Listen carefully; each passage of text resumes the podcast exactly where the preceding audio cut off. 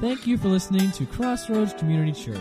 At Crossroads Community Church, our vision is to awaken the city of Pittsburgh and surrounding areas by creating cool places to experience God in local neighborhoods throughout Pittsburgh and beyond. Now, here is this week's message.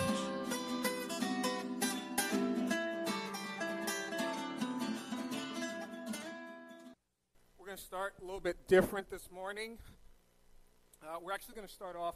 I want to pray. You guys know Donna. She's not here, so we're going to talk about her. Uh, I just want to pray for her because she has some medical complications going on. I'll just leave it at that.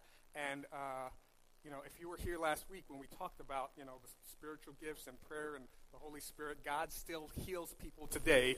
Uh, that's if we still believe what His Word says, and we do. So I'm going to ask you to bow your heads, and we're going to pray for her before we get started. God, we just, as a uh, congregation, we just come before you uh, and just ask your blessing, your healing, your encouragement uh, on Donna. We pray that you would be with her uh, through the medical processes that she's going through. Uh, we pray that you would be with her family, ease their concern and their anxiousness. And we just pray uh, that uh, on the other side of this, that she would be able to look back and just testify what a mighty God she serves. And we just pray all this in Jesus' name. Amen. Amen. Amen. Um, as we get started, we're continuing in a series called Supernatural, where we are discussing the supernatural aspects of God, those things that are normally either misunderstood, not believed, or they're taken to an extreme, or they're just, for lack of a better term, Hollywoodized, which is now a word. Um, and we come to, we talked about the Trinity, we talked about angels, we talked about uh, the Holy Spirit and the power of the Holy Spirit and the gifts of the Holy Spirit. And uh, we're going to go into, the, into today, uh, kind of tie in the Holy Spirit with another topic that often gets confused. And it is, am I not on? Okay. There you go. Okay. All right. Um, we'll work through it. Okay. Uh, we're going to talk about prayer. And first thing I want you to know is this is probably going to go fast not because I'm rushing through it. It's because, in addition to caffeine, I also drank some of Nick's Mountain Dew Red. So I'm kind of shaking at the gills right now. So forgive me if I sound like I'm rushing. But um, prayer is not only a spiritual act, but it's also a passionate act of God.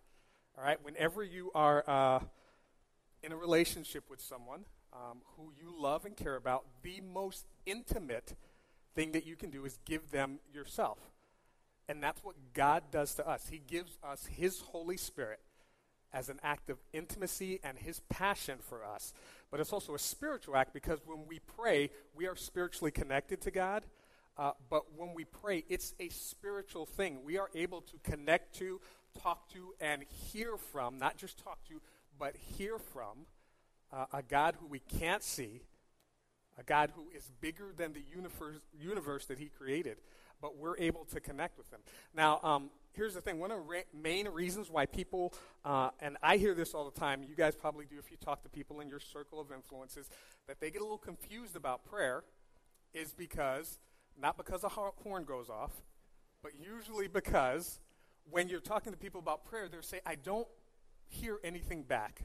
Have You ever talk to someone, they say, I don't hear anything back, I don't feel like I'm connected to God? Usually it's one of two reasons. One is that there is for lack of a better term, uh, no intimacy uh, with God. Um, now, God hears everything. Okay, you don't have to be a Christ follower because before we were Christians, we called out to God, asked Him to come into our lives, and He heard that. But once you become a Christian, you have this intimate connection with God through His Holy Spirit. And some people, like we talked about over the previous week, some people are praying or they're thinking they're Christian, but they're not really connecting to God. They're just spitting out words that they were told to say. Or they're just saying what they think, this is what I'm supposed to say, and they're not even expecting to hear anything back. And there are other people who do it, but uh, because they don't have that spiritual connection, they it's kind of like they talk to God, but it's kind of like picking up the phone and there's no dial tone. And for those of you who don't know what the dial tone is. There's generations today that don't know what a dial tone is, but there's no bars. All right, when you pick up the cell phone, you're trying to text to God. There's no bars. You get no signal. That's what they feel like, and so they're still talking and praying, even though they know and think and believe there's no one on the other end. So in a minute, uh, we're going to go through um, a, a specific passage of Scripture, but for right now, um, I want you to follow along on the screen because Paul, who wrote the majority of the New Testament, has a lot to say about prayer. And in almost every letter that he wrote, he comments on or mentions or encourages prayer to the people that he was writing to. He started off uh, writing to the church in Ephesus, and as he was closing out his letter to them, uh, this is what he writes in the book of Ephesians, chapter 6, verse 18. He says, Pray at all times, on every occasion, in every season. Now, see, that that's, should be a signifier right there because most of us, we will pray when we need something, when we're in trouble, you know, when the, when the tire goes flat and we're late for work, or when a child is sick, or uh, something comes up that sparks us to, well, I can't handle this, maybe God can. But what Paul says is pray every season, every occasion, good times and bad times, happy and joy when the Pirates are winning and when the Pirates are losing. Pray. And he says, on every occasion, in the Spirit. And he's basically saying, access that Holy Spirit connection we have to God. It's like God giving you a bat phone. Please tell me you know what a bat phone is. Okay, all right, thank you. God's giving you a bat phone uh, so you can connect directly to Him. And if you're not using it, you're kind of wasting, uh, like we talked about last week, the Holy Spirit that God has put in us. He says, in the Spirit, with all manner of prayer and entreaty. To that end, keep alert and watch the strong purpose and perseverance, interceding in behalf of all the saints, God's consecrated people. So Paul is telling the church at Ephesus that you should be praying on every situation, in every occasion. There is no time or situation or occasion where prayer is not appropriate. Okay? Uh, he tells the church, and he had a, a close relationship with the church in Philippi. And so in the book of Philippians, chapter 4, he puts, Rejoice in the Lord always. I will say it again, rejoice. And we talked about this last week how we, as Christ followers, if we have God's Holy Spirit in us, we should be the happiest people on the planet, regardless of our circumstances, regardless of the culture that we're in, but because we have an intimate connection with God. The creator of the universe calls us by name. There's nothing that should make us that upset or that troubled that we can't stop and give thanks and praise to God. But he says, Rejoice in the Lord always. I say it again, rejoice. Let your gentleness be evident to all. The Lord is near. And this is key. He says, Do not be anxious about anything, but in everything. Every situation, everything that you're going through, when you get the job, when you lose the job, when you have money, when you don't have money, in everything by prayer and petition with thanksgiving present your request to God. And he even tells us what happens when we do that. When you do that, he says, and the peace of God, which transcends all understanding, will guard your hearts and your minds in Christ Jesus. And we talked about this last week. This is how, in certain circumstances where we think, wow, I don't understand why I'm not losing my mind because things are going out of control. But if we are praying and connecting to God, then this supernatural, for lack of a better term, peace can surround us and allow us to persevere through that situation. Uh, he tells the uh, church in Colossae in the book of Colossians, chapter 4, verse 2 to 3, he says, Devote yourselves to prayer. That word devote, I think in the King James it says continue in prayer, because uh, the word devote literally means to be constant in or continue in or to, to do at all times. Being watchful and thankful. And here's the key he says, Pray for us too that God may open a door for our message so that we may proclaim the mystery of Christ for which I am in chains. Now, this is interesting because it's not just pray when you need something. We need to be praying for the people that are out there, not just because we should be sharing and showing the love of God in our circle of influence, but he says to pray for the other churches that are out there, like, we, like we've been doing. Pray for the missionaries, like we've been doing. Pray for people who are intentionally going into areas to show and to share the love of Christ. It may be areas that we can't go into, whether it be for financial reasons or other obligations, but they're going. And we should be praying for God's peace for them, God's protection for them, that God would provide the resources, all the resources that they need. Uh, and we shared a letter from one of our missionaries um, who had been going through some medical problems, and we should be praying for her. That that would not stop her from doing what God has called her to do to share and to show the love of Christ in that country. Um, he goes on and he says, to in 1 Timothy chapter 2, 1 through 4, he says, I urge then first of all, that requests, prayers, intercession, and thanksgiving be made for everyone, not just for the people we like, not just for the people who can do good things for us, but for everyone, and this is key, and you know, we don't do politics, but this is key. He says, for kings and all those in authority, not just for the people that you voted for, not just for the people that you wanted to win the election, but for whoever is in authority, whether it be at the municipality level or the federal level or the state level, at whatever level, we should be praying for those people in authority. Here's why so that we may live peaceful and quiet lives and all goodness, excuse me, all godliness and holiness. This is good. And he goes on and he says, and pleases God our Savior, who wants all men to be saved and to come to a knowledge of the truth. When we pray for other people, uh, our prayer shouldn't just be, you know, hey, I hope they get the resources, I hope they do this, but we should be praying that people come to know the truth about who God is. Because in all of our circle of influences, whether it be work or school uh, uh, people that we hang out with at the grocery store, the gym, or whatever, in all of our circle of influences, we probably each know someone who could use God in their life. Is, is that, does that sound true? I mean, I don't know your circle of influences, but we probably know someone who could use God in their life, who would be blessed by knowing that there's a God who loves them, and despite their circumstance, that God can see them through it. Or just the fact that, you know what? God loves you enough, He wants to spend eternity with you. There are people in all of our circle of influences that would be thrilled just to know that. All right? Uh, so clearly, God puts an emphasis on prayer. He puts an emphasis on us being able to and continuing to, in every circumstance, connect with Him and being able to relate with Him. Now, I'm going to walk you through a, a passage of Scripture, and we've been through it before. Some of you are familiar with it. If you have a Bible, pull it out and open up to the book of 1 Kings, chapter 18. Now, despite what a lot of people, uh, if you don't have a Bible, raise your hand and we'll have someone uh, bring you a Bible. There should be one under your seat to the left or right or front or back of you uh, somewhere. But um, in this passage of Scripture, a lot of people take uh, a lot of stuff that happened in the Old Testament because it was a little spiritual, spiritual things happened, uh, as, as not being true. They take them as stories or uh, allegories or parables, but these are actual facts that are recorded, just like we have our history as the United States of America, we have our history recorded. These are actual facts. This is the history, things that historical events that took place in the nation of Israel. All right, so in 1 Kings chapter 18, I'm going to walk through this and then I'm going to kind of uh, summarize what's going on. Drop down to verse 16. And we're kind of starting in the middle of this, but I'll come back and tell you what's going on. It says So Obadiah went to meet Ahab and told him, and Ahab went to meet Elijah.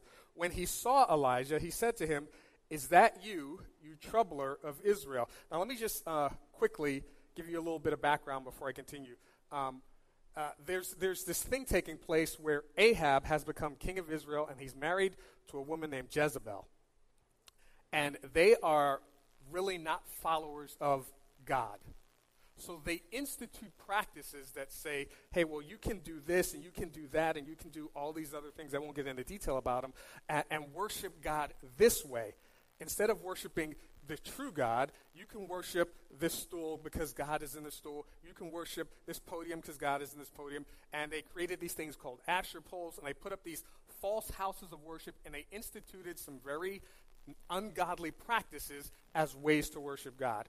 And the people, because they weren't continuing in prayer and connecting with God, they were hearing someone say, Well, this is how you worship God, and they just followed along and lost touch with God. That's a, a, a, brief summary of what was taking place.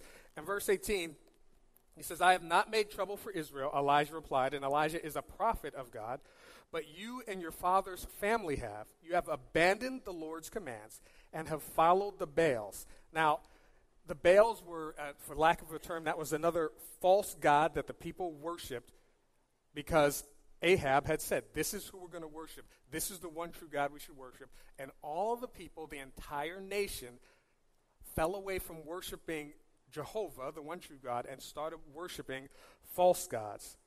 And verse 19, this is what it says, it says, Now summon the people from all over Israel to meet me on Mark, Mount Carmel and bring the 450 prophets of Baal and the 400 prophets of Asherah who eat at Jezebel's table. Basically, what's going to happen is this He's going to say, Hey, I'm going to show up because I believe that God, Jehovah, is God. And you bring those people, those false priests, and we're going to have a good old fashioned showdown. Anyone watch Iron Chef? Anyone watch Chopped? Basically, this is without the food, a good old fashioned showdown. Me against you. We're going to see whose God shows up.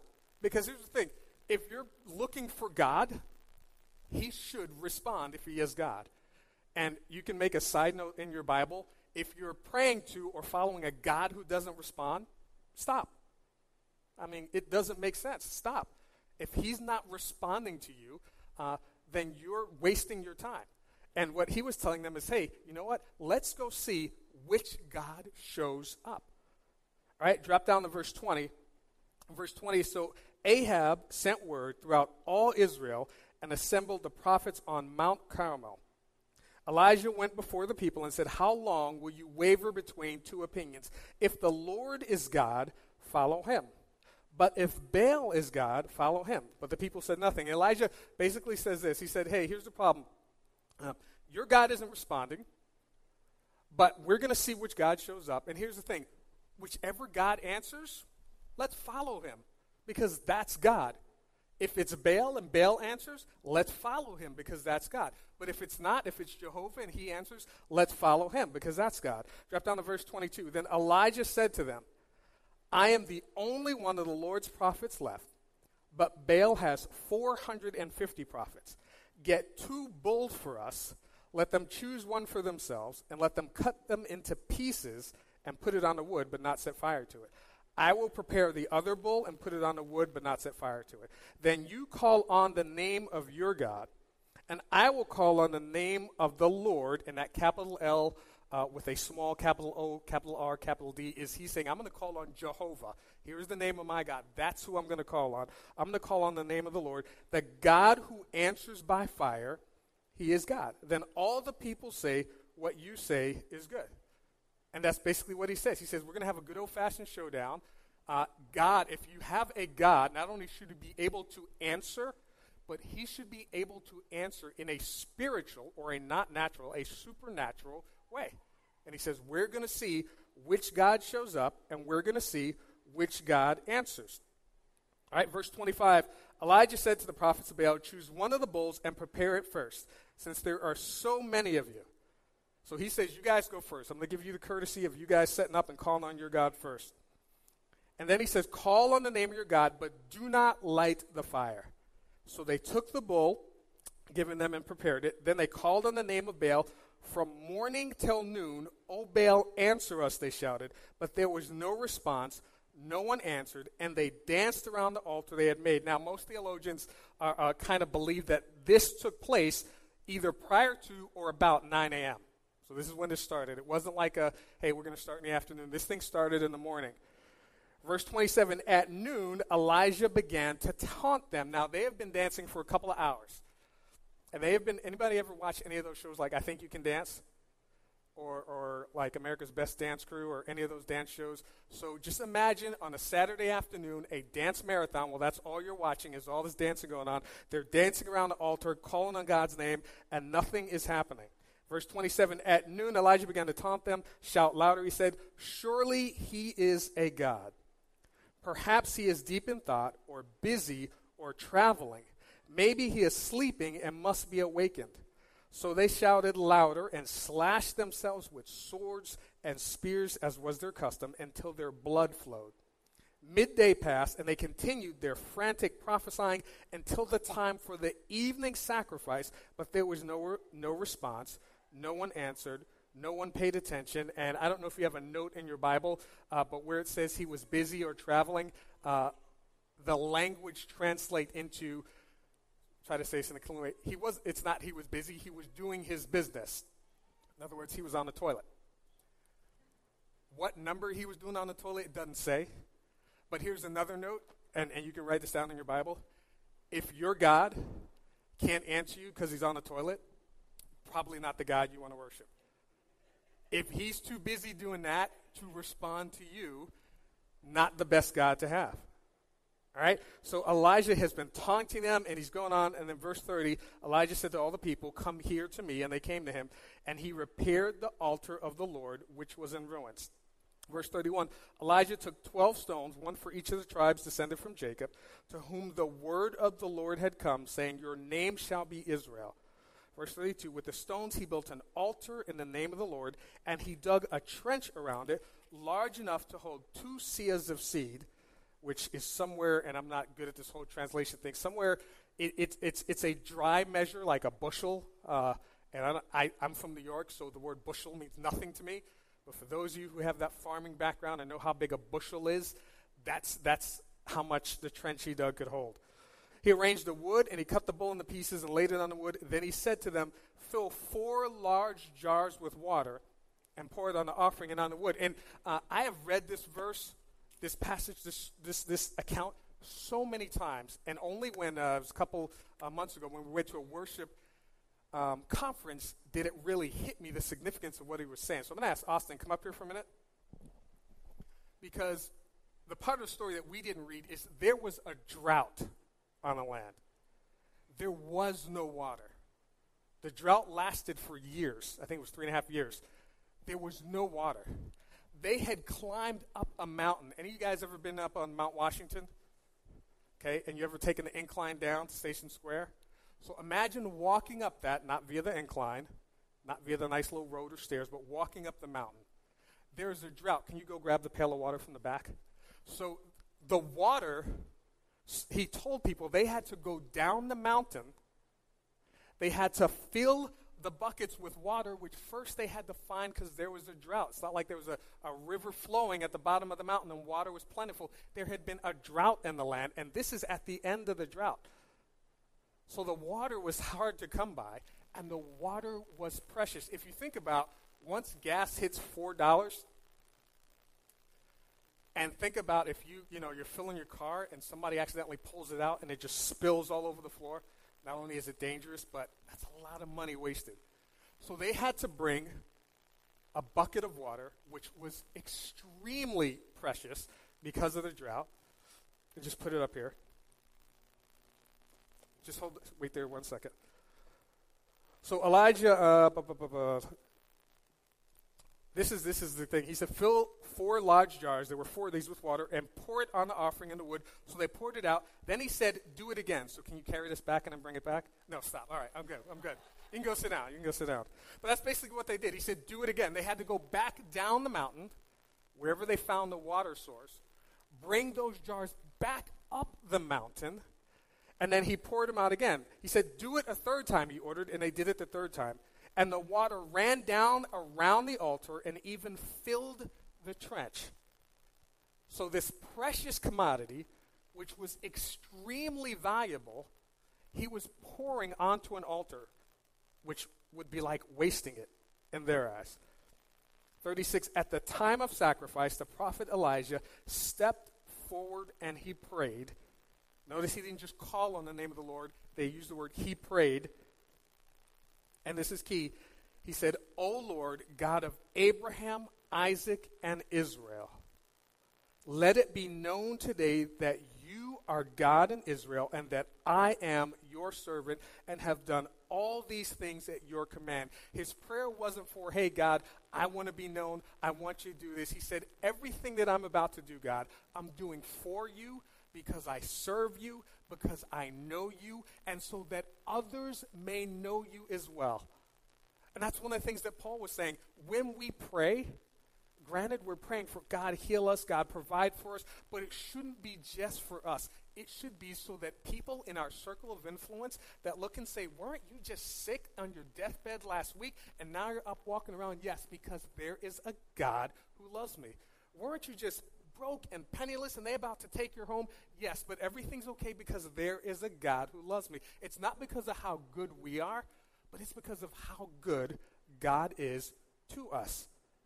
And our prayers should reflect the fact that we want other people to know that there is a God.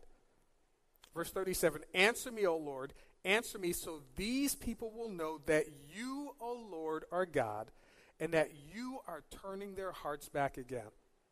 Then the fire of the Lord fell and burned up the sacrifice, the wood, the stones, and the soil, and also licked up the water in the trench. When all the people saw this, they fell prostrate and cried, The Lord, He is God. The Lord, He is God. Then Elijah commanded them, Seize the prophets of Baal. Don't let anyone get away. They seized them, and Elijah brought them down to the Kishon Valley and slaughtered them there. Now, here's I've often heard people say that this shows the cruelty of God because he allowed these people to be slaughtered.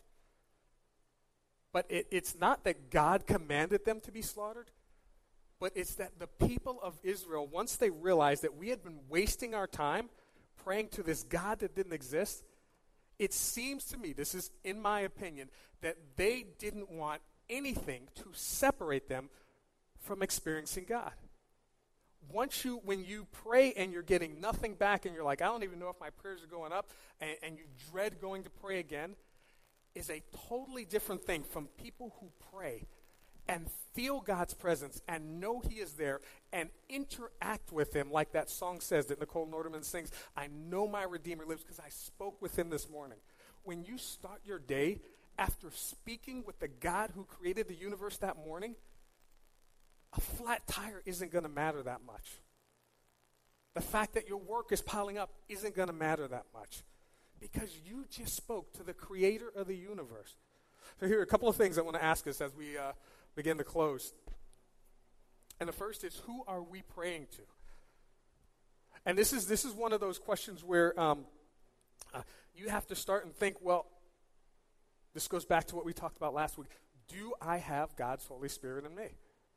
Am I going down? Am I saying prayers because uh, when I was younger, this is what my mom or my dad told me to say, and I've been saying them ever since, and I'm trying to speak to someone who's up there, but I have no dial tone, I have no connection, but I just keep saying these words, but I don't know who they're going to? It's one of those things where when Elijah prayed, he didn't just say a random prayer. He said, I know who I'm talking to. I'm talking to the God of Abraham, the God of Isaac, and the God of Jacob. I know who I'm talking to.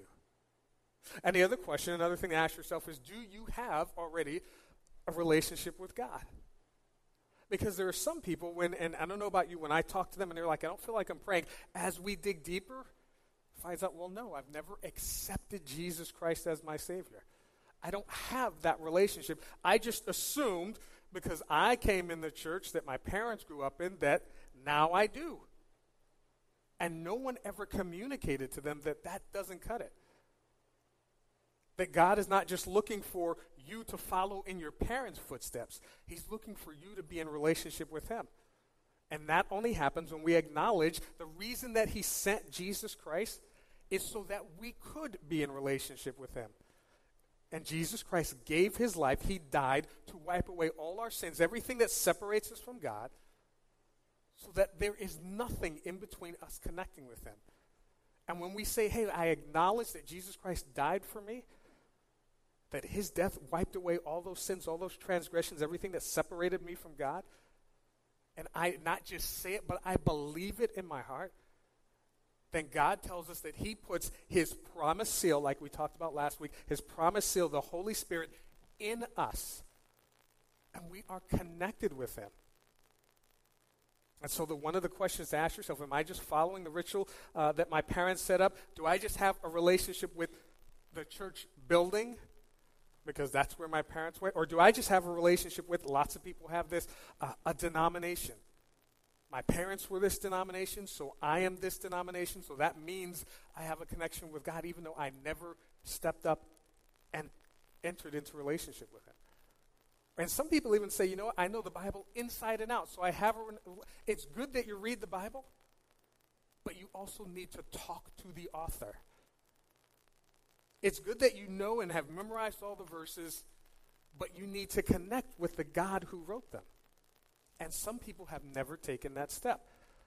So, do you have that relationship with God? And here's the other thing don't be afraid uh, um, to make public proclamations. Don't hide your relationship with God. I know there's our culture says if you're out there and you're praying to God or you're talking to God or whatever, uh, that you're not supposed to do that. And I know many of us, lots of us, we go out to eat, we go to restaurants, we go to places, and we're kind of, especially in schools, we're, we're afraid to bow our heads and say a prayer before a meal.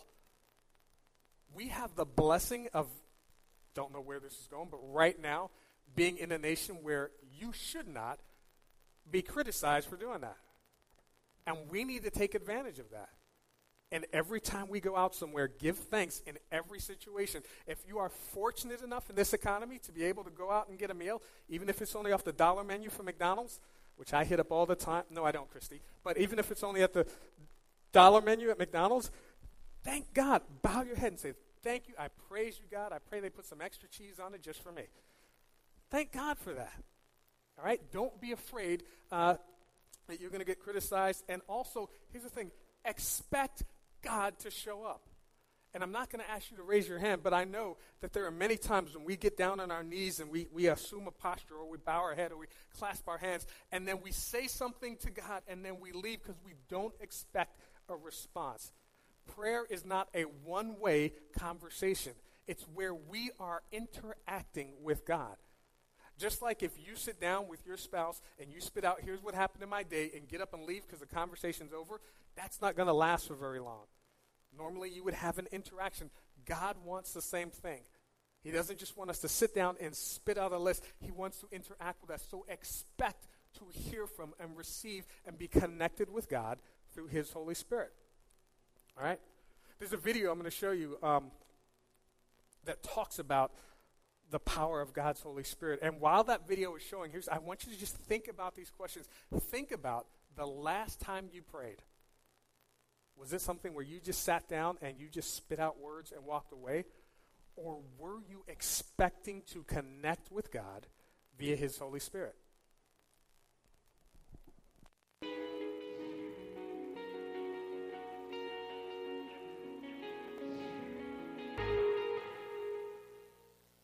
I'm going to ask the band to come up and we're going to create some space uh, for us to engage God right now. And as we do, again, just, just take a moment and, and think about your relationship with God. Is it one where you consistently interact with God, or is it one where when you pray, there's no dial tone, no bars, no connection, you just kind of pour yourself out like water and then you walk away saying, I'm done. Hope God got that. Because God gives us His Holy Spirit because He, he wants to hear from us, but He also wants to speak to us. So I'm going to ask you bow your heads right now. God, we just ask that right now we would use this next few minutes that that your spirit would speak to our spirit. That if there are issues that, that, that maybe we've been either not bringing to you because we didn't know if you could handle them, or maybe issues that we kind of brought to you, but we walked away not expecting you to respond, that you would speak to us about those right now. God, we also pray that uh, those of us that have been, over the last couple of months, that we've been talking about sharing and showing the love of Christ, have been praying for individuals in our circle of influence that you would open a doorway for us to just kind of share and show the love of Christ to them. Pray that you would bring those people to our mind right now. We thank you that you don't bring us into a closed door relationship, but you open the doors wide for anyone and everyone to come in and fellowship with you. God, we also want to thank you that you allow us to be the vessels that you use to show your love to a desperately hurting world. To a world that desperately needs to know that there is a God who loves them unconditionally. God, we pray now that you would begin to break down those walls, break down those barriers, break down those things that are stopping us from being able to connect with you those of us that have doubts on whether you're able to hear us, I pray that you would begin to remove those doubts and just speak to us right now, God. For those of us that are in a place that maybe we haven't initiated that relationship with you, I pray that you would speak to our hearts and let us know that you're just right there with open arms waiting.